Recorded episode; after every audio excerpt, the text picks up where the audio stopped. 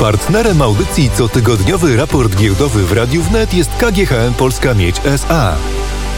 Godzina 17.38 to dobry moment, aby przyjrzeć się polskiej gospodarce, przyjrzeć się polskiej giełdzie, przyjrzeć się naszym portfelom i sprawdzić, czy jest w nich tyle samo pieniędzy, co myśleliśmy, że jeszcze było wczoraj. Z nami jest profesor Dariusz Grabowski, ekonomista, no ale także były polityk, poseł na Sejm, deputowany do Parlamentu Europejskiego i długo można by wymieniać. Dzień dobry. Dzień dobry panu, dzień dobry państwu. W długo można by wymieniać, miałem na myśli jeszcze publicysta, ale gdzieś mi uciekło to słowo, więc y, publicystycznie przyjrzyjmy się, co dzieje się aktualnie w gospodarce. Szybkie spojrzenie na giełdę WIG20 powoli, ale jednak odrabia straty. Wydaje się, że wszystko powoli zaczyna wracać do normy, choć niekoniecznie, bo widok cen paliw na stacjach benzynowych może nas nieco przerażać. E, cóż, e, stacje benzynowe to jest już e, pewnie codzienność, z którą musimy się pogodzić. To nie jest dobra wiadomość, ale mówmy sobie prawdę, bo tylko dzięki temu możemy wyciągać poprawne wnioski. Jeśli chodzi o giełdę, powiem tak. Giełda zapikowała w dół pierwszych e, dniach wojny i nie ma się czemu, czemu dziwić, bo tak się z reguły dzieje e, w okresach e, napięć i takich dramatycznych wydarzeń.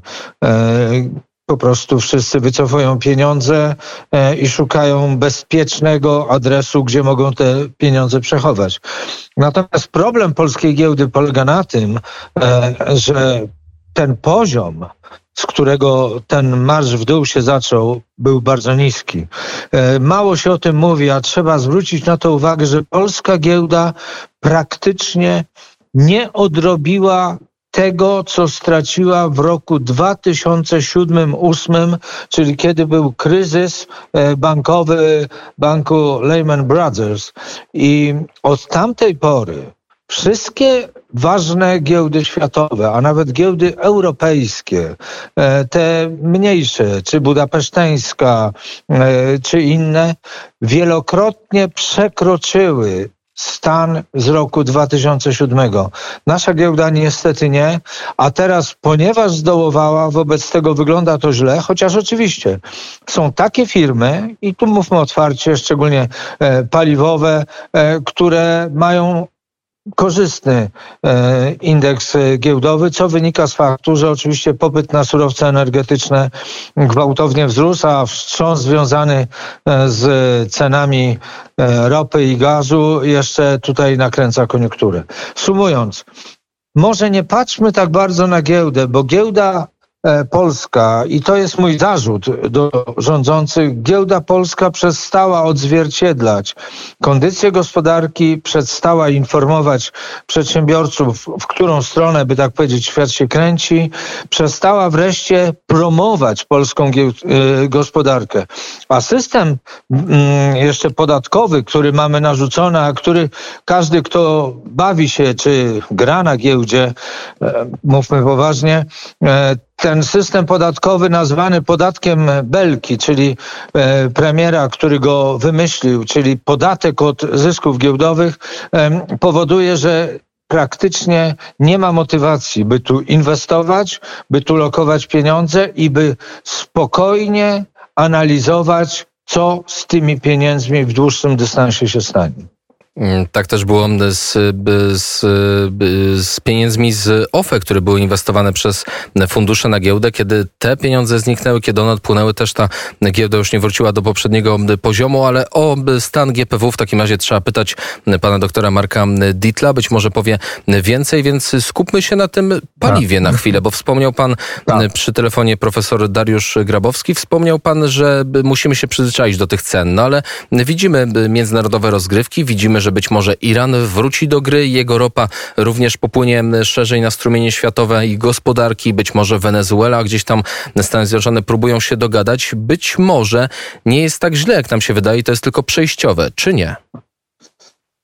Po pierwsze, nie ulega wątpliwości, że największy eksporter ropy w skali światowej, Rosja, została usunięta z rynku, jakim jest Europa Zachodnia, Stany Zjednoczone, Kanada, pewnie także inne kraje do tego dołączą e, bardziej egzotyczne. Co to znaczy? E, to znaczy, że te kraje będą musiały znaleźć innego dostawcę ropy. Ten inny dostawca ma i często gorsze położenie, i wyższą cenę ropy, a przede wszystkim wie, że może skorzystać z faktu, że stracił jednego konkurenta, czyli stał się bezkonkurencyjny, jeśli chodzi o dostawy. Kto to może być? To będą kraje arabskie, to będzie właśnie ten Iran, o którym pan, panie redaktorze, mówi. Tylko jest pytanie, czy zostaną zawieszone, czy zlikwidowane e, sankcje nałożone na ten kraj, czego powinniśmy sobie życzyć, ale co znowu e, są tacy, którzy e, niechętnie się na to zgodzą, chociażby Izrael. I tak oto ropa stała się tym czynnikiem, który, jakby to powiedzieć, zaczyna kreować sojuszników z jednej strony, przeciwników z drugiej strony, zwolenników i tych, którzy sobie tego nie życzą, by e, ropa mogła płynąć z, innych kierunków e, do Europy. Moim zdaniem, tak czy inaczej, przekierowanie i nowi dostawcy dominujący w Europie będą drożsi od ropy rosyjskiej, co by nie mówić.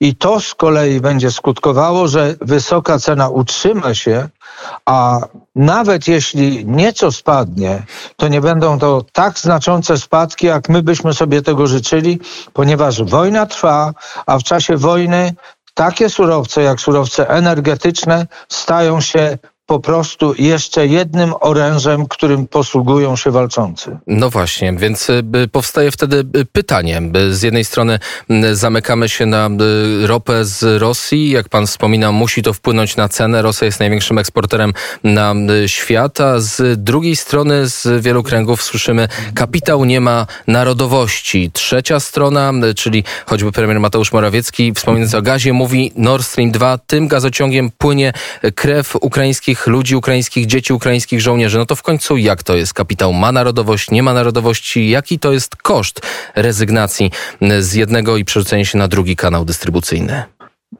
Po, powiem może tak e, Przepraszam, e, nigdy nie, nie byłem ani nie chcę być, ale powiem tak cynicznie, jak właśnie e, mówi kapitał międzynarodowy. On kiedy chce, ma barwy narodowe, kiedy nie chce, nie zna tych barw. Zawsze robi to, co jest w jego interesie. E, jeśli mówimy o surowcach energetycznych, one zawsze będą, przynajmniej jeszcze w dalającej się perspektywie, będą czynnikiem strategicznym, a w związku z tym będą miały polityczne barwy, narodowe barwy, będą grą interesów. E, oto toczyły się wojny, znowu wojny, którym się nadawało wyzwoleńcze tytuły i e, szukało się usprawiedliwienia, chociażby e, agresja na Irak, o której pamiętamy, która miała tytuł, że tam prawdopodobnie e, jest broń nuklearna i trzeba w związku z tym tego e, szaleństwa usunąć. Nie chcę tu przywołać wojna o Libię, która ma ogromne zasoby e, ropy naftowej i dla której nie było problemu ze stworzeniem tej strefy e, zakazu lotów, mimo że nie, nie, nie była to wojna wypowiedziana oficjalnie i tak dalej, i tak dalej. Więc nie, nie bądźmy tutaj, jakby to powiedzieć, tymi, którzy powtarzają argumentację wielkiego kapitału i tego kapitału umoczonego w ropie i w gazie, że, e, że to jest e, coś, co nie ma barwy narodowej. Co więcej, jeszcze jedna uwaga dla nas ważna, dotycząca tych cen ropy. Otóż polskie rafinerie, w tym przede wszystkim rafineria płocka, ma technologię dostosowaną wyłącznie do ropy rosyjskiej, która ma pewną charakterystykę chemiczno-fizyczną. I teraz e, odejście od tej ropy wymaga przebudowania, modernizacji, dostosowania całych technologii i całych procesów technologicznych. To się nie dokona z dnia na dzień. To się nie dokona z godziny na godzinę.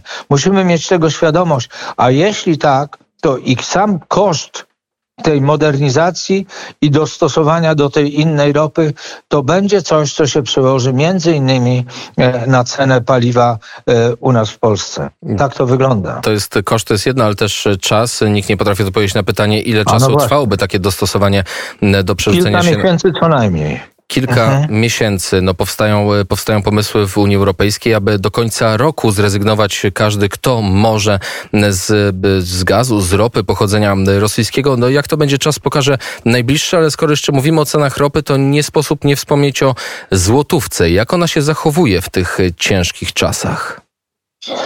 A no właśnie.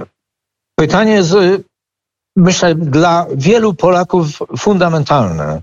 E, ci, którzy mają oszczędności i patrzą, jak wysoka jest inflacja, i patrzą na to, jak ich oszczędności w złotówkach ulokowane e, topnieją z godziny na godziny, na gwałt szukają rozwiązania. Jeszcze na dodatek, widząc, że to jest wojna, odwołują się do tych historycznych reakcji, można powiedzieć bardzo słusznie. Mianowicie do reakcji, że jedyną walutą, w której warto lokować swoje oszczędności w czas niepokoju i wojny, to jest dolar. Dolar, ewentualnie e, waluty zachodnie, w tym przede wszystkim frank szwajcarski, dopiero na drugim miejscu euro. I nie dziwota, że Polacy ruszyli do kantorów, Dziwne, że nie, nie do banków, ale u nas banki jakoś e, bardzo chętnie wzbraniają się przed wymianą walut i robią wszystko, by to by dokonywane było w kantorach, co ja uważam, że jest naganne, bo tego na świecie prawie, że nigdzie nie ma, a co tylko świadczy, że nasz sektor bankowy próbuje jak gdyby stracić kontrolę nad tym, co się dzieje z wymianą walut. Ale wracając do samych kursów walutowych. Teraz ten kurs troszeczkę się uspokoił ale nie miejmy złudzeń, że ta wojna wywoła głębokie zmiany w cenach różnych produktów. Tak jak ma to miejsce z ropą i gazem, tak będzie z innymi surowcami, tak za chwilę będzie z żywnością, tak za chwilę będzie najprawdopodobniej półproduktami e, do przemysłu i tak dalej, i tak no dalej, tak, to jest, cały, cały, to jest cały łańcuch. Jest droga ropa, jest drogie paliwo. Jest, drogie paliwo, łańcuch. jest drogie wszystko. Jest droga żywność, bo jest drogi gaz. Jest drogi gaz, więc są drogie nawozy. Tak jest. I, i, I to wszystko spowoduje, że do nas dopływa ten strumień drogich rzeczy, czyli inflacji by tak powiedzieć, która jest infekowana z zewnątrz, która jest wprowadzana z zewnątrz. Ta inflacja natychmiast oddziaływuje znowu na ceny wyrobów, które my nabywamy tutaj. I to wszystko skutkuje, że w tym rozkrwianiu na pewno kurs walutowy jest elementem gry spekulacyjnej, ale też nie można liczyć że kurs walutowy będzie nie reagował, czyli będzie stabilny w tak dramatycznych okolicznościach, bo ludzie reagują niestandardowo, bo banki reagują niestandardowo, bo wreszcie bank centralny podnosi stopę procentową, e, co powoduje zupełnie e, inne reakcje niż byśmy sobie tego życzyli. To jest ograniczanie dopływu pieniądza. To, to o tym też powinniśmy kiedyś powiedzieć, że polityka Narodowego Banku polskiego właśnie wobec kursu walutowego i stopy procentowej powoduje, że nie kto inny, tylko polscy ci, którzy zaciągnęli kredyty i ci, którzy prowadzą interesy i chcą inwestować, są w największych tarapatach. Jest jakiś inny sposób na zareagowanie tej sytuacji? Narodowy Bank Polski mówi, że e, robi co może, podnosi stopy, wpływa, stara się wpływać na walutę, interweniuje kilkukrotnie w ciągu ostatniego tygodnia. Co można zrobić jeszcze? Panie Czy można? Po pierwsze, po, po, po pierwsze powiem tak. Ta reakcja w postaci podnoszenia stopy procentowej y, NBP-u przełoży się na spowolnienie inflacji. To po pierwsze. To jest trochę tak, jakby, nie wiem na ile nasi słuchacze e, sobie to wyobrażą. Jakbyśmy płynęli jachtem pod prąd rzeką, pod prąd, który coraz jest silniejszy. To jest ta inflacja, która nas z zewnątrz zaczyna e, niszczyć i nam dokuczać. I teraz Narodowy Bank Polski zamiast nas umocnić, żebyśmy mieli siłę płynąć, on mówi, to zwińmy jeden żagiel, niech to będzie fok, zwińmy jakiś drugi żagiel, niech to będzie grot i tak dalej. I my zamiast mieć energię, żeby płynąć mocno, przepłynąć przez tą falę, właściwie zaczynamy tej fali się poddawać. Ale skąd tą dlatego- czerpać tą energię, panie profesorze? E, dlatego ja uważam, że stopa procentowa nie powinna być w tej chwili podnoszona. Stopa procentowa podnoszona w tej chwili bije przede wszystkim w polskich obywateli, w polskie rodziny, w polskie firmy, w polskich przedsiębiorców. Ja jestem zdania, że oczywiście można e, zgodzić się na kurs walutowy, który będzie, e, jakby to powiedzieć, deprecjonował złotówkę. Jestem o wiele bardziej za tym niż za podnoszeniem stopy procentowej. Mianowicie dewaluacja złotówki będzie skutkowała tym, że polski eksport będzie bardziej opłacalny, będzie to kreowało miejsca pracy, będzie dawało szansę eksportu tego, co mamy i dawało zarobić ludziom, którzy- przy tym pracują.